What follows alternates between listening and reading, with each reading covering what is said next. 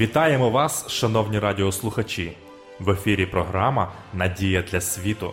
Прийдіть до мене, усі струджені та обтяжені, і я вас заспокою. Ісус Христос єдина надія для світу. В цих передачах ми пропонуємо вам тематичне дослідження святого Писання. Ми раді кожній зустрічі з вами. Передачу веде пастор Володимир Гриневич. Дорогі радіослухачі, вітаю вас! Я щиро радий нашій зустрічі в програмі Надія для світу. В наших передачах ми продовжуємо досліджувати серію тем під загальною назвою Останні дні Ісуса. Тема нашого дослідження сьогодні що справді трапилося того дня. Італійський художник 19 століття Антоніо Цізері намалював картину розп'яття Христа, назвавши її Есе Хомо, що в перекладі з латині означає Оце чоловік. Цізері є відомим, тому що його картини мають ефект фотографії. На цій картині Ісус знаходиться у приторії, цебто резиденції Пилата, коли той звертається до розлюченого натовпу. Христос просто опустив очі. Пилат вказує на Христа. Навколо нього бачимо чиновників, воїнів і, напевне, дружину Пилата із служницею. Перед нами сцена суду. В Євангелії від Івана написано: а Ісуса ведуть від Каяфи в приторії, бо вже ранок, та вони, книжники і фарисеї, не ввійшли до приторію, щоб не опоганитись, а щоб їсти Пасху. Лицемірство єрусалимської еліти просто вражає. Вони підбурили народ, і саме через них було ув'язнено невинну людину. Найгірше, що вони знають про невинність Христа, але все ж виявляють фальшиву зовнішню праведність і виконання постанов. Вони не входять в приторії Пилата. Іван це пояснює тим, що вони не хочуть опоганитись перебуванням в одному приміщенні з язичниками. Священники бояться опоганитись перед людьми в той час, як їх моральне єство уже давно опоганене. У них своя доволі жорстока логіка. Первосвященник Каяфа наголосив: ліпше одній людині померти за народ. Здавалося б, саме так і задумав Бог. Але Божий промисел не виправдовує тих, хто іде на компроміс зі своєю совістю. І ось Пилат старається витримати логіку справедливого суду. Вийшовши до народу, він запитує, яку скаргу приносите ви на цього чоловіка. Подумайте, чому Пилат саме це запитав у народу? Невже він, як правитель, не повинен був бути в курсі всього, що відбувається в неспокійній юдеї? Він точно знав, в чому звинувачують Ісуса, але Пилат хоче розставити всі крапки над і. Прокуратор знає, що народ слухає Ісуса і називає його царем. Як досвідчений політик, Пилат не хоче, щоб довірена йому територія опинилась на порозі чергового заколоту. При цьому він розуміє, що ситуація незвична. Ісус явно не схожий на того, хто збирається військово чи політично протистояти Риму. Для чого ж привели Ісуса? Первосвященники і народ зробили такий вигляд, що не були б тут, якби не було цього важливого дійства. На питання Пилата про вину Ісуса священники і старішини рекомендують йому не задавати зайвих питань. Вони сказали, коли б цей злочинцем не був, ми б його тобі не видали. Далі Пилат їм говорить про те, що вони мають свої суди, і щоб вони повели в'язня і судили згідно їх закону. І ось Єрусалимська еліта нарешті викрила свої наміри про вбивство Христа. В 31 вірші написано: юдеї сказали йому, нам не вільно нікого вбивати. І ось тому вони привели Ісуса до Пилата. Тоді знову Пилат увійшов у приторій і покликав Ісуса і до нього сказав: Чи ти цар юдейський? Це було саме те, у чому звинувачували Ісуса. Ісус поглянув йому в вічі і відповів питанням на запитання. Чи від себе самого питаєш ти це, чи то інші тобі говорили про мене? Іншими словами, Христос запитав: Ти насправді зацікавився, щоби дізнатись правду? Для Христа було важливим те, як Пилат сприймає його особисто. Пилат відповів: Чи ж юдеянин я? Гордість перешкоджала Пилату проявити правдиву зацікавленість, щоби зрозуміти місію Ісуса Христа. Звертаючись до Ісуса, Він сказав: Твій народ та священники мені тебе видали. Іншими словами, лідери твоєї нації привели тебе до мене. Ісус відповів так. Моє царство не із світу цього. Якби із цього світу було моє царство, то служба моя воювала. Сказав же до нього Пилат: Так ти цар? Ісус відповів: Сам ти кажеш, що я цар. Я на те народився і на те прийшов у світ, щоби засвідчити правду. І кожен, хто справди, той чує мій голос. Говорить до нього Пилат: А що є правда? Слова Христа відповідно вплинули на Пилата, і він би далі слухав Христа, якби ззовні не доносились крики натовпу, який вимагав швидкого рішення. Тому Пилат вийшов, так і не дочекавшись відповіді, цим самим втративши золоту можливість пізнати істину. Далі ми читаємо четвертий та шостий вірші з 19 розділу Євангелія від Івана. Тоді вийшов назовні і знову Пилата й говорить до них: ось його я виводжу назовні до вас, щоб ви переконались, що провини ніякої в нім не знаходжу. Як побачили ж його первосвященники і служба, то закричали, говорячи: Розіпни, розіпни. Пилат же каже до них: то візьміть його і ви розіпніть, бо провини я в нім не знаходжу.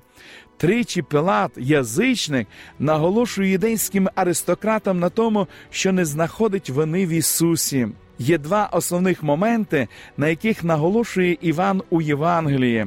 Перше, римська судова система визнала Ісуса невинним. Друге, римський правитель навмисно видає на страту невинного. Він впевнений у невинності Ісуса, але для особистої політичної вигоди готовий на все.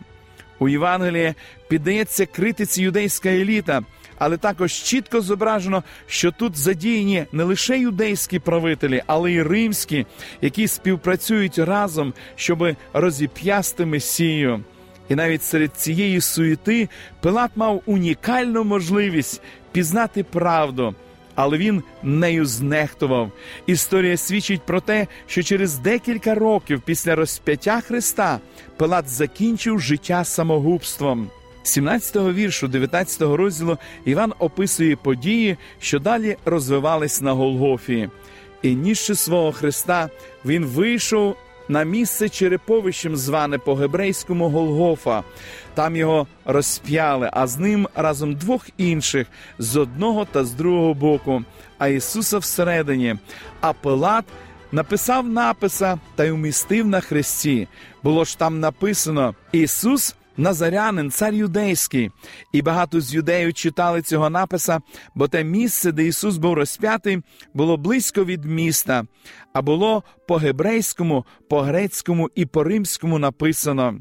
З якої частини Римської імперії не походили б люди, всі повинні були зрозуміти, це цар юдейський. Первосвященники були розлючені цим написом, то сказали Пилатові юдейські первосвященники: не пиши цар юдейський, але що він сам говорив: Я цар юдейський. Пилат відповів: Що я написав, написав. Далі Іван описує, що біля підніжку Голговського Христа, на якому висів Ісус, стояло три Марії. Під Христом же Ісуса стояли Його мати і сестра Його матері Марія Клеопова і Марія Магдалина. А де ж чоловіки? Лише один залишився біля Христа це Іван. Саме йому Ісус доручив піклуватися про свою матір. Навіть у такий важкий час, помираючи, він залишався турботливим і люблячим. О, як же часто ми через свою зайнятість забуваємо про наших матерів. Апостол Іван записав цю ситуацію. Як побачив Ісус матір та учня, що стояв тут, якого любив, то каже до матері: Оце жоно твій син. Потім каже до учня: Оце мати твоя. І з цієї години той учень узяв її до себе. Ймовірно, те, що Ісус довірив свою матір улюбленому учневі, є доказом того, що Йосип вже помер, і Марія не мали більше нікого, хто міг би потурбуватися про неї. В останні хвилини земного життя Ісус проголосив ще два важливих слова: прагну та звершилось. Читаємо. Потім, знавши Ісус, що все довершилось, щоби збулося Писання, проказує прагну. Тут стояла посудина повна оцту, вояки ж губку оцтом наповнивши, і на тростину її, настромивши, піднесли до уст його. А коли Ісус оцту прийняв, то промовив звершилось. І голову схиливши, віддав свого духа для того, щоб викупити людство. Ісус повинен був стати людиною. Ось чому євангелист Іван підкреслює, що Ісус відчував спрагу. Він бажав показати, що Ісус був справжньою людиною і реально приніс агонію на Христі. Іван підкреслює істинну людську природу Христа і справжнє страждання Ісуса. Далі апостол Іван в 19 розділі пише: був же день приготовлення. Тож юдеї, щоб тіла на хресті не зостались в суботу, був бо великдень тієї суботи, просили Пилата зламати голінки розп'ятим і зняти. Тож прийшли вояки і поламали голінки першому і другому, що розп'ятий з ним був.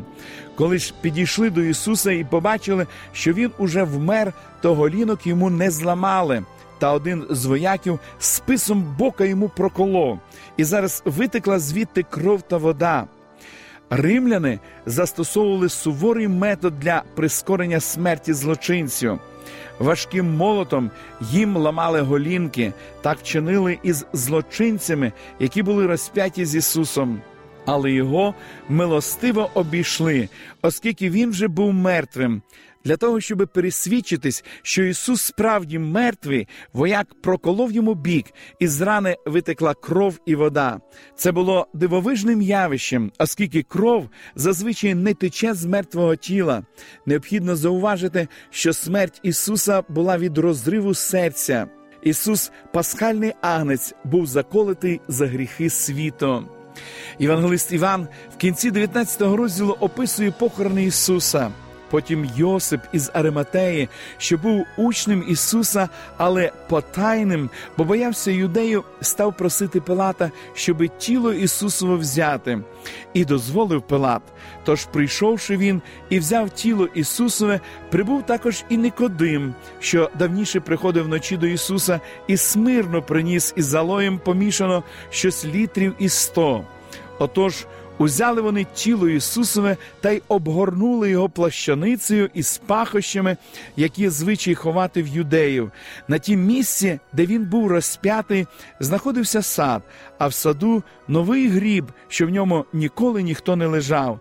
Тож отут, за юдейського дня приготовлення, вони поклали Ісуса, бо поблизу був гріб. Довгий день образ і мук закінчився. Нарешті Ісус спочив. Коли останні промені сонця сповістили про початок суботи, Божий син спокійно лежав у гробниці. Він завершив свою працю, його руки були мирно складені. Ісус відпочивав у святі години суботнього дня. Що починаючи від створення світу, отець і син спочивають в суботу. Після створення землі, коли були скінчені небо і земля, і все воїнство їхнє, Творець та всі небесні істоти раділи, споглядаючи цю славну картину творіння. Тепер, закінчивши справу спасіння, Ісус також спочивав. І, хоча на землі ті, хто любив Ісуса, були засмучені, небеса раділи, Бог і ангели побачили результати праці Христа, відроджене творіння та викуплене людство.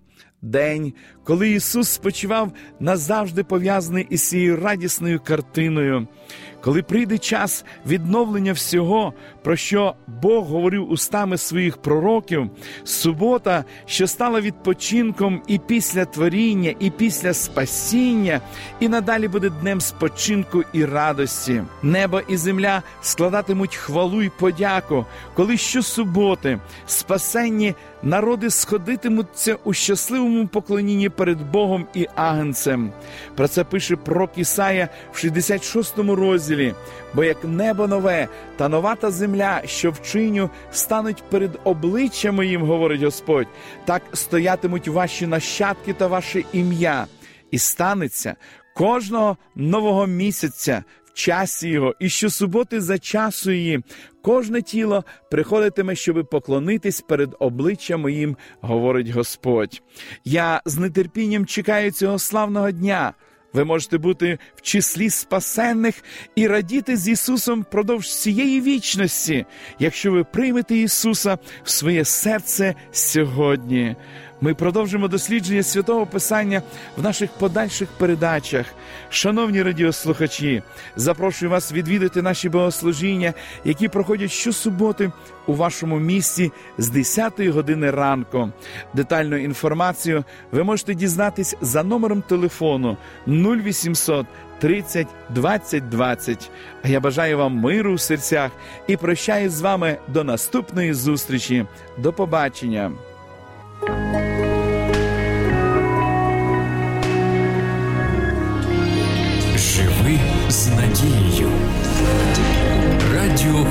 Надії.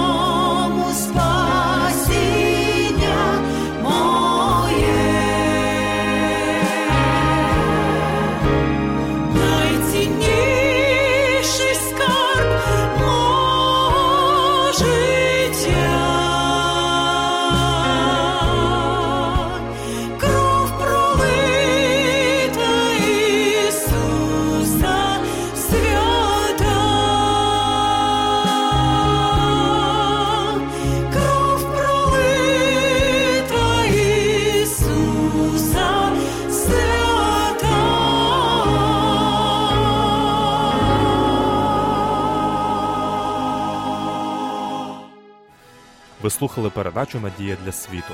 Ми будемо раді наступній зустрічі з вами.